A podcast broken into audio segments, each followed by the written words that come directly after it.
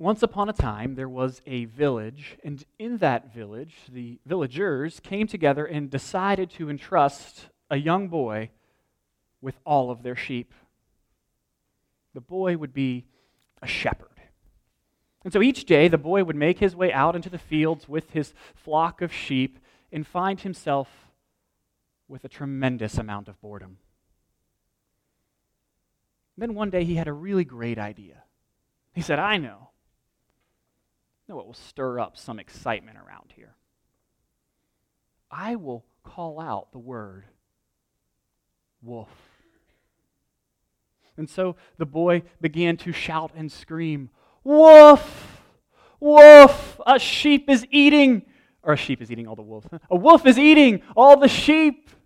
And the villagers came running out, ready to help him ward off the fearsome wolf. Alas, there was no predator, only a boy holding his sides in laughter. The same pattern continued a few times until one day, as the boy was leaning back against the tree, smiling to himself, feeling the breeze in his hair, he caught something out of the corner of his eye a wolf bounding across the field, nipping at the heels of the sheep.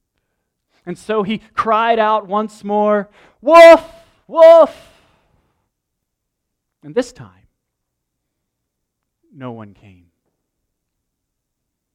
Now, in the, the G rated version of the story, the boy's just very sad and all the sheep get eaten by the wolf. Uh, in the version I prefer, uh, the boy gets eaten as well, right? This is a, a story we, we tell our children, most of us, the first version, to instill in them the virtue of honesty. Right? You can find it in, um, I think mine's called the Book of Virtues. There's a bunch of like stories in it. But, but the boy who cried wolf is a famous cautionary tale aimed at teaching us something. And this morning, what we have before us in 1 Corinthians chapter 10, we're going to cover the first 13 verses, but what we have is a cautionary tale.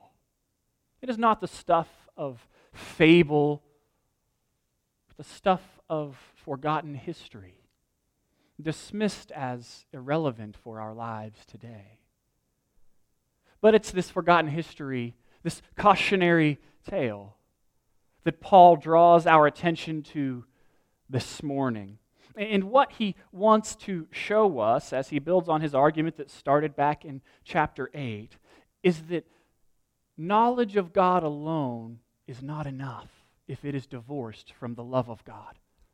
Because the person that enjoys salvation has not only knowledge of God, but love for God. Because knowledge with knowledge of God without a love for God will leave you incurring the wrath of God.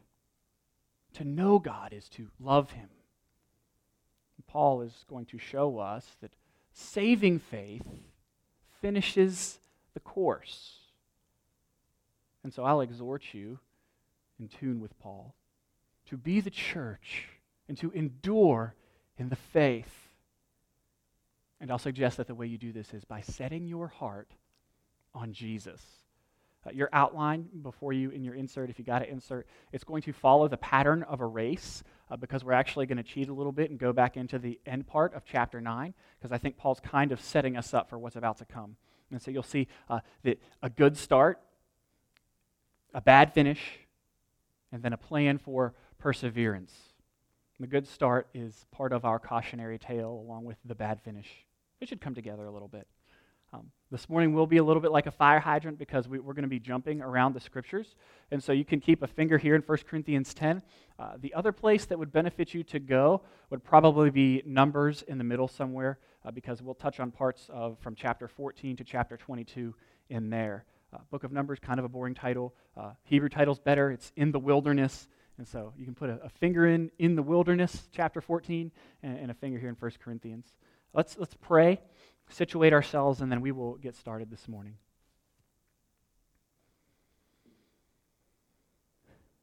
God, we pray that you would speak to us this morning that you would put your word before our eyes, in our ears, on our tongues, that you would fill us with your spirit, that you would put a vein of steel in our faith. Lord, help us to hear and learn from this cautionary tale this morning. Help us to hear and learn from you. This we pray in Jesus' name. Amen. All right, so Paul, I told you, was kind of setting us up last week. Verses 24 through 27 of chapter 9, he employs this race metaphor, has to do with games. And uh, they were familiar not only with the Olympic Games, but with something called, I'll, I'll probably mispronounce it here, but the Isthmian Games in Corinth. Uh, they were the second largest kind of athletic competition back in the day. And so what you got when you won these games was that crown of like wreath thorny kind of things, and, and it would fade. And that's what Paul's going to refer to in these verses. And, and so last week he was talking, uh, we saw that he talks about giving up freedom for the benefit of the long run. And we talked about making sacrifices for the gospel. And all of this in the context of from chapter 8 1 to uh, chapter 11, verse 1. Paul is showing us that love must govern Christian behavior in ethics, right? That, that, that love is the governing factor as it pertains to the eating of meat. And so he, he was showing us that he had given up his rights in order to reach the Corinthians. And then he was encouraging them to do the same, to give up their rights so that they might not hinder the growth of the gospel. And he says it's like an athlete, like a, a, runner who disciplines themselves. They give up things so that they can compete at the highest level. And this week, we're going to look at that from a different angle. We're going to look at his illustration from a different angle. Not only do they give up things so that they can compete at the highest level, but they have their eye on the goal. They, they're going to keep running, they're going to finish the race, is what he's going to exhort us to. So let me read those verses to you right quick. Don't you know that the runners in a stadium all race, but only one receives the prize? Run in such a way as to win the prize. Now, everyone who competes exercises self control in everything. They do it to receive a perishable crown, but we, an imperishable crown. So I do not run like one who runs aimlessly or box like one beating the air. Instead, I discipline my body and to bring it under strict control, so that after preaching to others, I myself will not be disqualified. And so the exhortation that's going to come here is to run in such a way as to finish the race and not become disqualified. Uh, Mike made me aware of a Nike slogan in Sunday school this morning that was around before I was alive, not to give away his age. Uh, but it said something uh, akin to it's not always who runs the fastest or runs the swiftest, it's the one who keeps running that wins the race. And so, so you can keep that in your mind in terms of our exhortation to endure. The, the exhortation is to keep running and take hold of the prize. And so we get into chapter 10 with that as the backdrop. And we will see who Paul will call our ancestors, Israel, get off to a very good start. Here's what he writes Now I do not want you to be unaware, brothers and sisters, that our ancestors this is important, this word. Ancestors, it's, in some of your translations, it's probably brought across fathers. And what Paul is doing here, as he writes to a predominantly Gentile church, is he is saying, You are the spiritual ancestors of Israel that came before you. You are part of the same family of God, and I'm going to exhort you to learn from the example of your family. This is, this is monumental. And we, we touched on it a little bit when we read Ephesians 2 earlier. That Christ has torn down that dividing wall of hostility, that he has made the two men, Jew and Gentile, one new man in Christ. Paul says a, a similar thing in Galatians chapter 3, verses 8 and 9. So then, does God give you the Spirit and work miracles among you by your doing works of the law? Or is it by believing what you heard, just like Abraham, who believed God, and it was credited to him for righteousness? You know then that those who have faith, these are Abraham's sons. He continues down in verse 27 of Galatians chapter 3. For those of you who were baptized into Christ have been clothed with Christ. There is no Jew or Greek, slave or free, male or female, since you are all one in Christ Jesus. And if you belong to Christ, then you are Abraham's seed, heirs according to the promise. And so, what includes one in Abraham's family is not bloodline, but faith line. It's belief in the promise of God. And so, what has always included someone in God's household, what's always saved someone, is faith in God's promise. And so, for the Old Testament saints who did not know who Jesus was, but knew that God had promised to save his people, what they did was, by faith, they looked, for, looked forward proleptically to God's coming promise, to God's coming Messiah. That's Jesus, in whom we are told every promise of God finds its yes, its completion, its fullness. And what we do is we have seen Christ come and we put our faith in God's promise. That's who Jesus is. And we look back retroactively to what he has done on our behalf and we put our faith in him.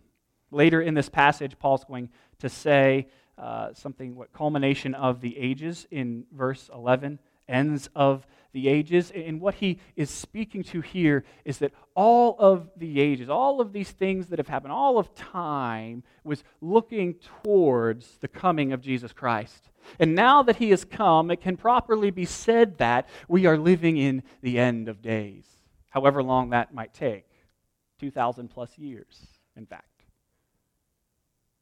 We are in the last epoch of time, if you will, awaiting the return of the king. But here's the point of what I, want, the point I want to make. We are tied to those who had faith, our ancestors in Israel. And it's important to notice that not everyone in Old Testament Israel loved God. Not all of them were at peace with God, despite the fact that they had experienced the amazing grace of God. Right?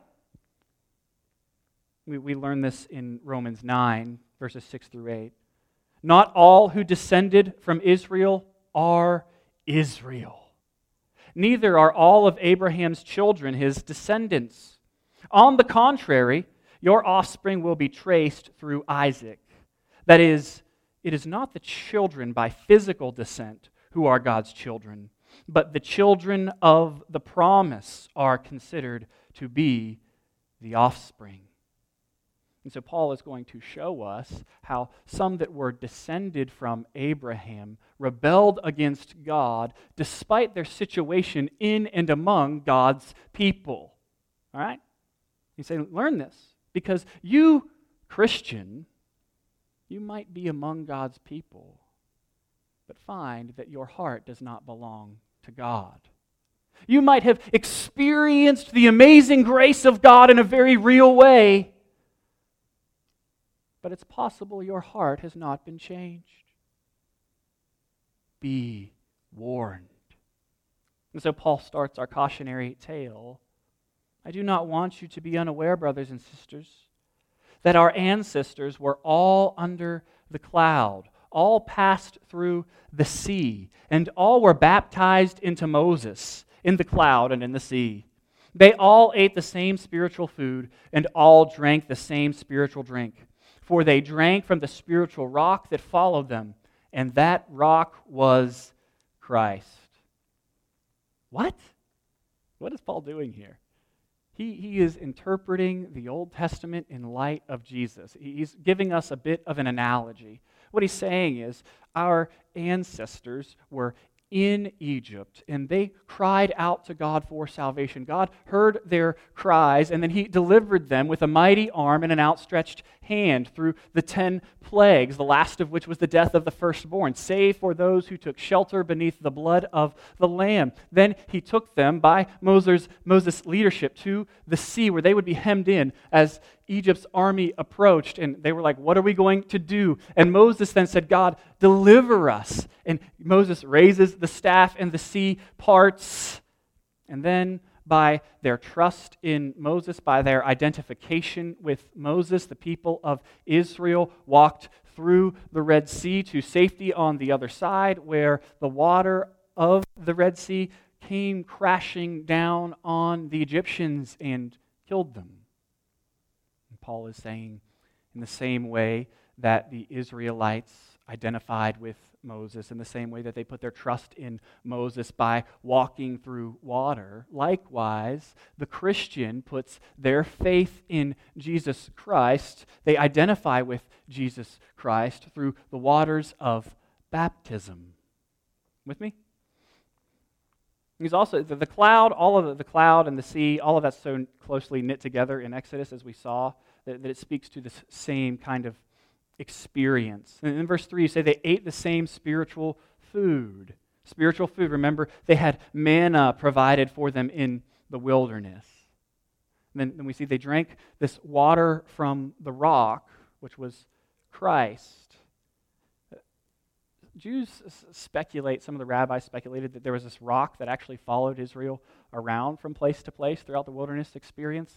I don't know. Um, it is certainly interesting to note that their experiences in the wilderness are kind of bookended by um, an experience with the rock and getting water from the rock. In Exodus 18, 17, 18, somewhere in there, uh, the people are complaining as they are prone to. And they're like, We need food. We, we need water, Moses. They're getting ready to stone Moses to death. And Moses says, God, we need water. Do something. They're about to kill me. And God says, This is what we're going to do. I'm going to stand before you on the rock, and you are to strike the rock, and water will pour forth from the rock.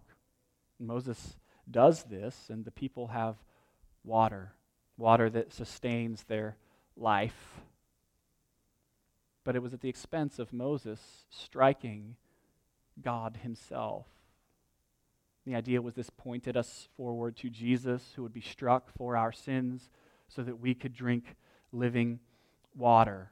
Later on, Moses is actually prevented from entering the promised land because he's told to speak to a rock uh, to, to bring water forth for the people again after they've been wandering around for a ton of time. And instead of speaking to it, he strikes it. And God says, This disobedience, because of this disobedience, uh, you will not be able to take the people into the promised land.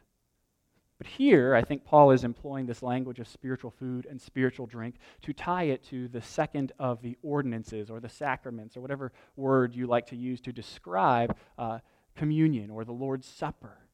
Right? He's saying just like you have gone through baptism when you professed your faith and began following Jesus, you had an experience of God's power. You followed him in baptism. You had an experience of God's power, and so you participate in communion. Likewise, your spiritual ancestors, Israel, had a baptism. They went through water. Likewise, they ate spiritual food, manna and water in the wilderness. And so, what he wants us to see is they, they got off to a good start. They've experienced the power of God. And he's saying, You have experienced the power of God too, but look what happens in verse 5. Nevertheless, God was not pleased with most of them. This is the understatement of the century. Like, it's going to continue since they were all struck down in the wilderness. Like, literally, everybody from a generation of people dies except for Joshua and Caleb, right? Y'all remember they send spies into the promised land, and Joshua and Caleb roll back, and they're like, This is awesome! We're going to go in, we're going to wreck these fools, we're going to take their land, and obey God. It's going to be so good. And then the other guys are just like, This is terrible. We're like little insects before these people. They're giants. They, they, it's really poetic language, and they're like, we melt before them, and, and they're really worried. We can't take this land. And then they actually rebel, and they're, they're like, hey, let's get a new leader. We're going to go back to Egypt, right? Like, that's what their, their plan is, and uh, God takes over. But the point is, is that you have, because of the disobedience of these people in Israel, an entire generation dead in the wilderness. Right? Nevertheless, God was not pleased with most of them since they were struck down in the wilderness. Uh, one of the commentators I read translated the last part of that verse their corpses were scattered throughout the wilderness. And that's what we're going to see in verses 7 through 9 is different instances that brought about this scattering of their corpses throughout the wilderness. But let's deal with verse 6 first. Paul writes, Now these things took place as examples for us. Why? So that we will not desire evil things as they did.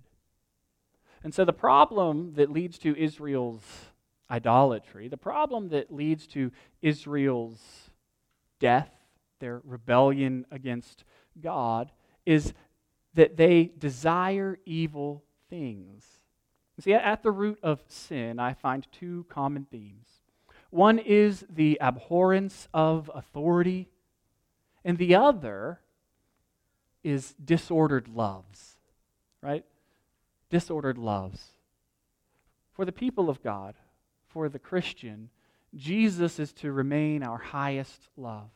Right? Uh, in, in Deuteronomy, uh, the, was it Deuteronomy 6? Hear, O Israel, the Lord our God, He's one. You should love Him above all else. Jesus tells us in Matthew 12 the most important commandment is this Hear, O Israel, the Lord our God, the Lord is one. Love the Lord your God with all your heart, with all your soul, with all your mind, with all your strength. The second is like it love your neighbor as yourself. There is no other command greater than these. you live according to what you desire. Red Augustine said that we always act according to our strongest desire, and I think he's right. And so when you get your loves or your desires out of order, your life gets out of order, and you'll go after lesser pleasures, and so dishonor God if He is not made the number one priority in your life, in your heart they craved, is another way you could translate it. They craved evil things. I like to think about it through this lens uh, just because uh, I always think of pregnant women have cravings. Chelsea doesn't really have a whole lot of them, uh, maybe some cookout here and there.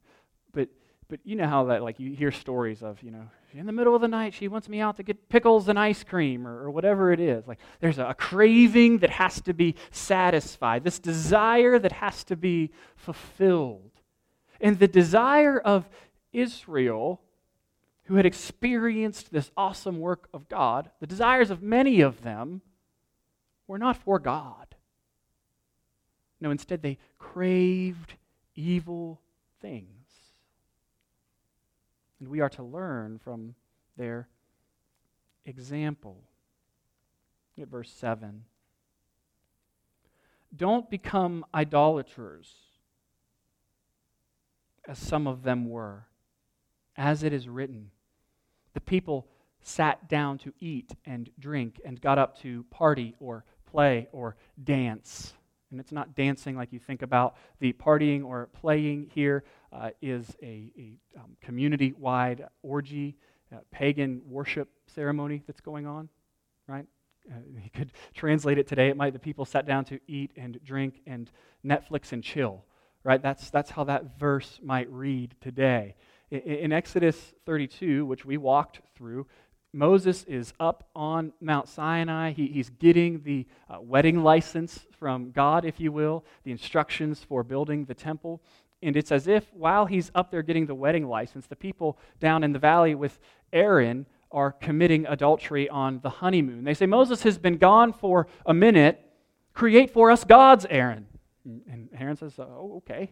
Uh, and and they, they forge a bull out of the fire. He puts the bull before the people and he says, These are your gods that led you out of Egypt. And everybody says, Amen. And they, they mimic the worship ceremony that had come before in Exodus chapter 24, I believe. And so they've made God in their image. God, Moses was taken too long on the mountain. He didn't like the schedule that God was operating according to. And so they thought we need to tweak this deal uh, and get him to work how we would like him to work. Right? Paul deliberately picks up this language. The people sat down to eat and drink and got up to play, party, dance, because that's the exact language that's used in Exodus 32. He's drawing our attention back to that. And significantly, I think the word eat. Right? This all takes context, takes place in the context of eating meat that's sacrificed to idols. That's the big question in chapter 8. And Paul has said love needs to govern our behavior. And, and, he's talked about it, and he says, you know, to the Jew, I've became like a Jewish person. To the Gentile, I became like a Gentile person. To the weak, I became weak. And what he meant was to the person that thinks eating meat is a sin, I didn't eat meat with them. To the person that didn't have a problem with it, I ate meat with them. And so I, I said it last week or this week, sometime, I, I thought of it like this. Uh, when, when, he's with Jews, he doesn't eat bacon. Uh, when he's not with Jews, he does eat bacon. And so when he's with somebody that thinks that's sin, he's, he's not going to participate. But now the focus is going to, in chapter 10, shift a little bit to participating in cultic worship, cultic meals that are offering worship to another God. And Paul is, is tying that worship of another God through eating back to the worship of another God through eating and drinking and partying in Exodus chapter 32. And so he's telling the Corinthians, he's speaking into their current situation. He's saying, Your situations aren't that different. You've experienced the grace and power of God, but now you are being tempted to remake God in your image, to put God together with some other elements of your surrounding culture. I think naturally uh, we all try to remold God in our image or our culture's image rather than remembering that we are made in His image.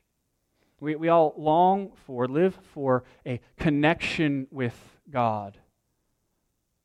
But at the same time, we desire evil things.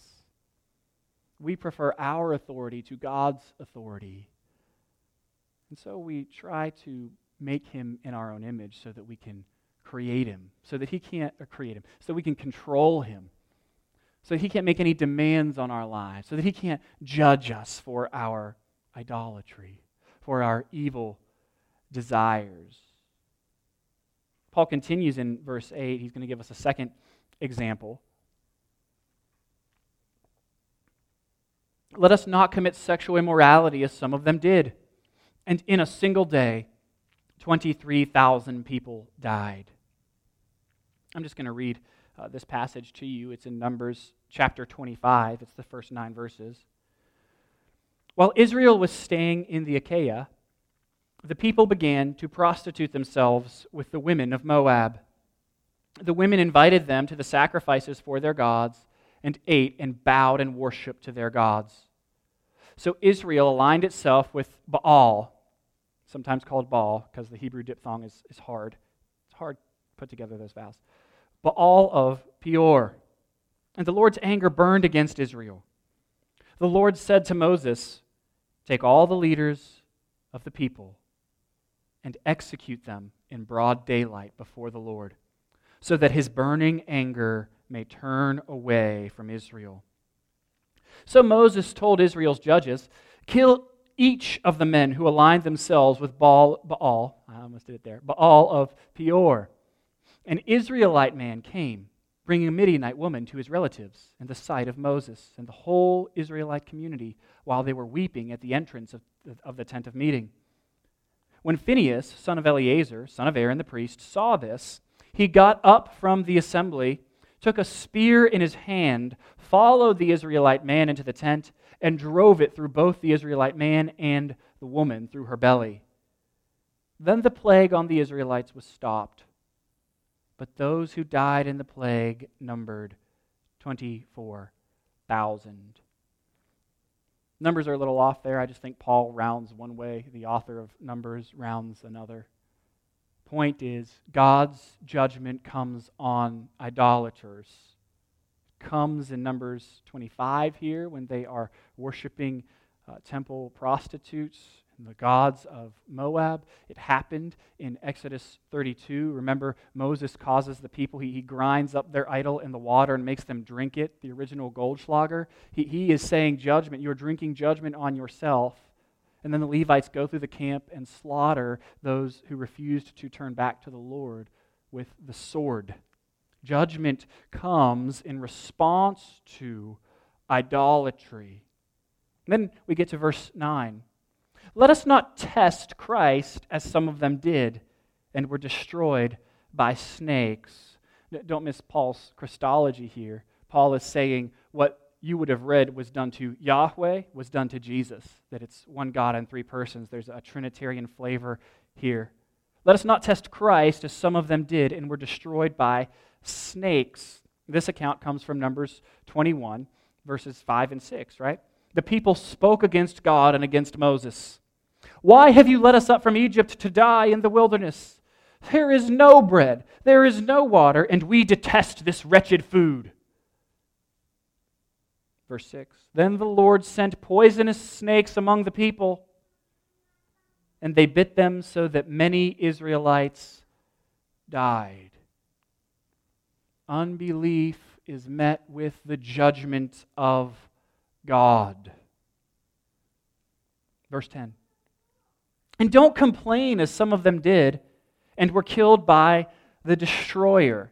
This particular verse, the reference is a little bit more obscure, but if you just read Numbers chapters 14 through 16, you go, Israel is always complaining, and you, you, they have plagues and judgment comes upon them. Right? Initially, uh, lots of folks think this is number 16. That's Korah's rebellion. If you remember, Korah's like, I'm going to help take the people back to Egypt. Moses, who are you to be our leader? You're self appointed, and, and we're going to rebel against you. And Moses is like, We'll see who God's man is. We're going to have a little test. And they have their little test, and the earth swallows up Korah and all those associated with him in judgment. I think it's more likely, though, that this comes from Numbers chapter 14, uh, where, remember in verse 5, we saw God was not pleased with most of them since they were struck down in the wilderness. I think this refers to in Numbers 14, he proclaims uh, the verdict on Israel because of their complaining and their grumbling and their unbelief. That's where the spies have come back. And he says, None of this generation is going into the promised land except for Joshua and Caleb. And then a plague comes among the people that's eventually stopped. God's judgment is his right ruling against evil and sin. God's wrath is his right response to evil. And when those who were among the nation of Israel chose to participate in evil and long for evil things rather than for God, he rightly brought judgment on them. Verse 11. These things happened to them as examples, and they were written for our instruction on whom the ends of the ages is come. Here's the point.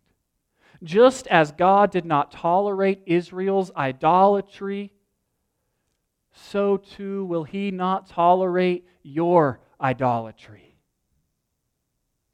God judges sin.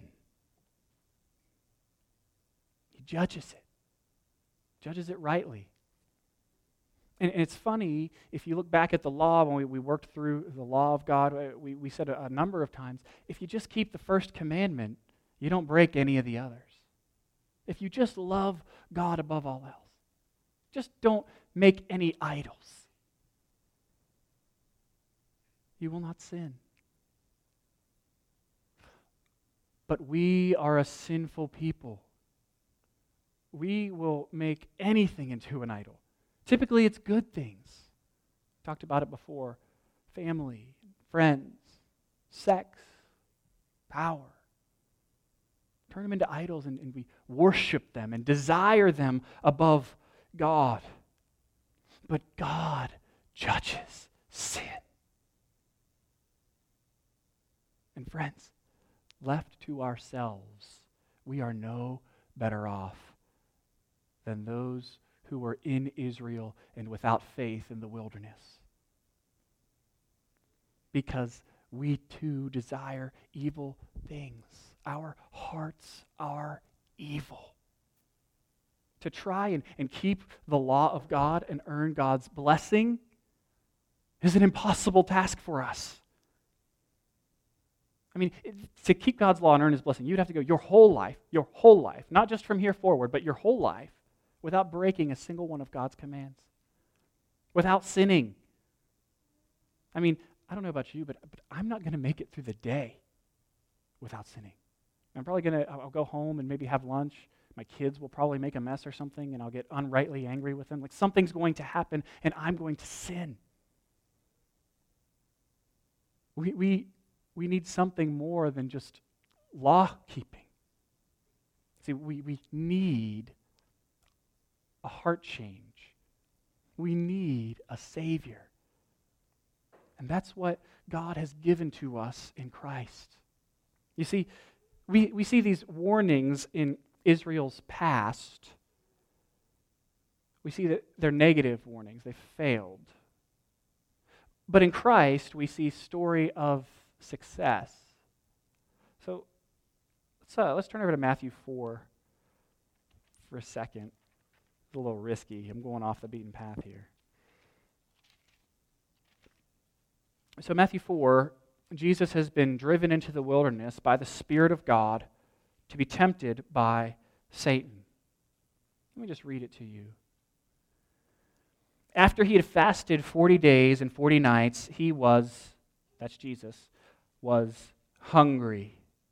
Then the tempter approached him and said, If you are the Son of God, tell these stones to become bread.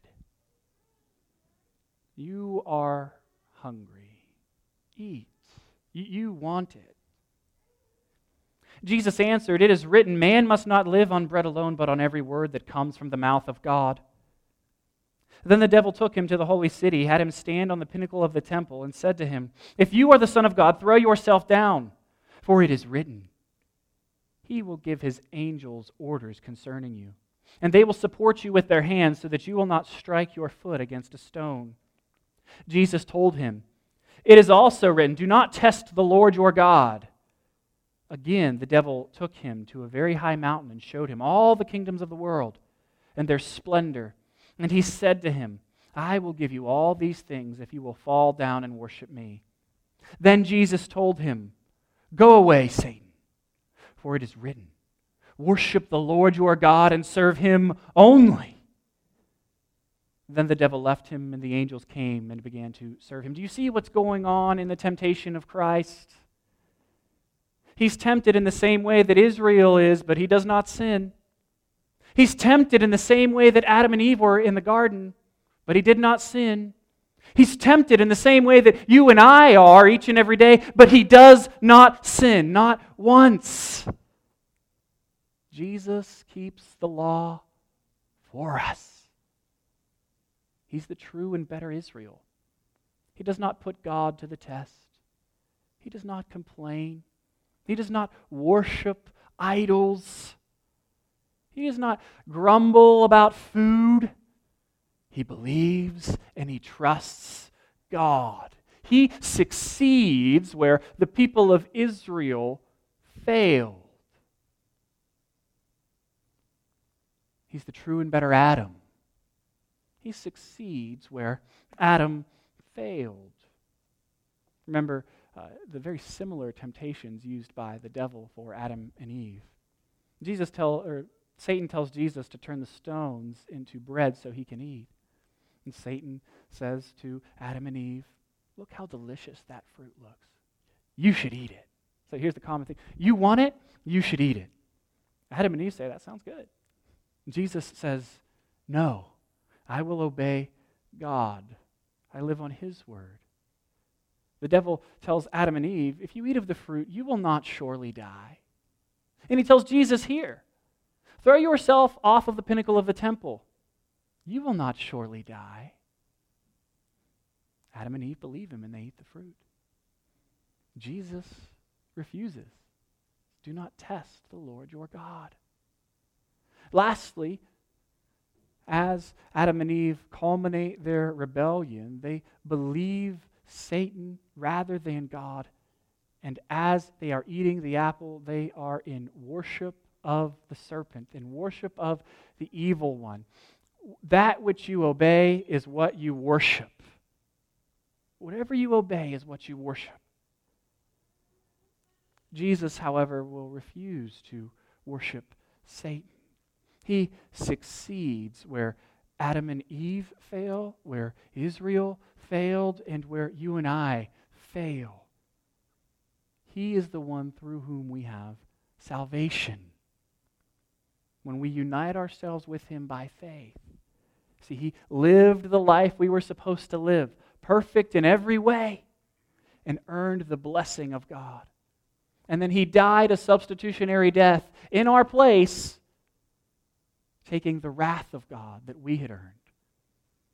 There's a great exchange that happens when you put your faith in the cross. His death becomes your death, His life and blessing becomes your life. The gospel in four words, we always say, is Jesus in my place. And put our faith in Him is how we get a heart change. It's how we are able to honor God and not fall victim to this cautionary tale from Israel's past. And so the question that we are invited by this text to ask ourselves is Do I really belong to Jesus? Is my heart really His? Or have I just experienced the power of God? Do I just come to church? Am I just around and among the people of God? Or is my heart really His? Friends, we know that God keeps those that he calls. Right? In the beginning of Corinthians, God will also strengthen you to the end so that you will be blameless in the day of our Lord Jesus Christ. God is faithful. You were called by him into fellowship with his Son, Jesus Christ our Lord. God is faithful and he keeps those that he's called, but the question that you have to ask yourself is Has he called me? Do I really believe? Is my heart really his? Paul tells us in 2 Corinthians 13 5 to examine ourselves and to make sure that we are in the faith. Are you? Look at verse 12. So whoever thinks he stands must be careful not to fall. No temptation has come upon you except what is common to humanity. But God is faithful he will not allow you to be tempted beyond what you are able. But with the temptation, He will also provide a way out so that you may be able to bear it. Important to note here God, th- this is a speaking to not circumstance, but temptation. And it's telling us that God will always provide for us a way out of temptation. You, you never have to sin. Never have to sin. And there's, there's two principles underneath these last two verses. One is that we need to recognize that we are capable of sinning. You're capable of sinning. And it, it's really easy to say, I would never do that. Yes, you would, but for the grace of God. Really easy to get arrogant and say, I'm never going to fall. And Paul is saying, don't do that, because that precedes sin. Sometimes in my house in the evenings, I play a game with my children uh, wherein I am cast in the role of the Stay Puft Marshmallow Man. Right? You guys have seen Ghostbusters. Somehow, I, I don't know, but I pretend to be the Marshmallow Man and I walk around and I basically tickle them. And after a while, uh, they get emboldened and they will do this thing where they'll just latch on to my legs. Like, you know, like Kennedy will get on this one, and Owen will get on this one, and, they'll just be, be kind of holding me there. And I'll think to myself, these kids, no chance. Like, don't they understand, like, how much bigger I am than them? And if we were really fighting, that would be the case. But we're playing. Never fails. Then Caden and Elliot come over, and they knock me off balance, and the other one's behind me, and I fall to the ground. But I couldn't help but envision that in this verse. What Paul wants you to do is to take sin seriously. Don't think I could never fall prey to this or that sin. Take it seriously, and when it starts to coil itself around your ankles, flee from it. You'll see that in verse 14 flee from idolatry. Get away from it. Find a way out so that you don't fall. Friends, Jesus is the way out of your temptation. The way out of every single temptation you ever have is a white hot affection for Jesus. Because when you love Jesus with everything that you are, you see sin for what it is a wilderness full of rotting corpses. Jesus is always the way out. And He's the way into God's mercy. God's judgment is never without mercy. Really quick here, I want to take you back through those examples and show you that God offered mercy in each and every circumstance. As it relates to Exodus 32, there was an opportunity for the people to come, those who are with the Lord, to come to Moses' side. And those who did not, those are the ones that fell by the sword of the Levites. In Numbers 25 11, let me read this to you. Phinehas, son of Eleazar, son of Aaron, the priest, he's the one who drove the spear through the guy and the gal, has turned back my wrath from the Israelites because he was zealous among them with my zeal so that I did not destroy the Israelites in my zeal. Therefore, declare, I grant him my covenant of peace. It will be a covenant of perpetual priesthood for him and his future descendants, because he was zealous for God and made atonement for the Israelites. Jesus is a better priest than Phinehas. He doesn't kill us, the idolaters, but instead is killed for us. Don't get it wrong, though he will return the second time more zealous than Phinehas could ever be for God's reputation and God's glory, and he will judge sin. He came the first time to bear judgment for sin for all who would trust in him, and he is returning the second time to bring judgment to those who will continue in rebellion. Numbers 21, the serpents. Then the people came to Moses and said, We have sinned by speaking against the Lord and against you. Intercede with the Lord so that he will take the snakes away from us. And Moses interceded for the people. And the Lord said to Moses, Make a snake image and mount it on a pole. When anyone who is bitten looks at it, he will recover. So Moses made a bronze snake and mounted it on a pole. Whenever someone was bitten and he looked at the bronze snake, he recovered. Jesus says of that account in John chapter 3, verse 14 Just as Moses lifted up the snake in the wilderness, so the Son of Man must be lifted up, so that everyone who believes in him may have eternal life.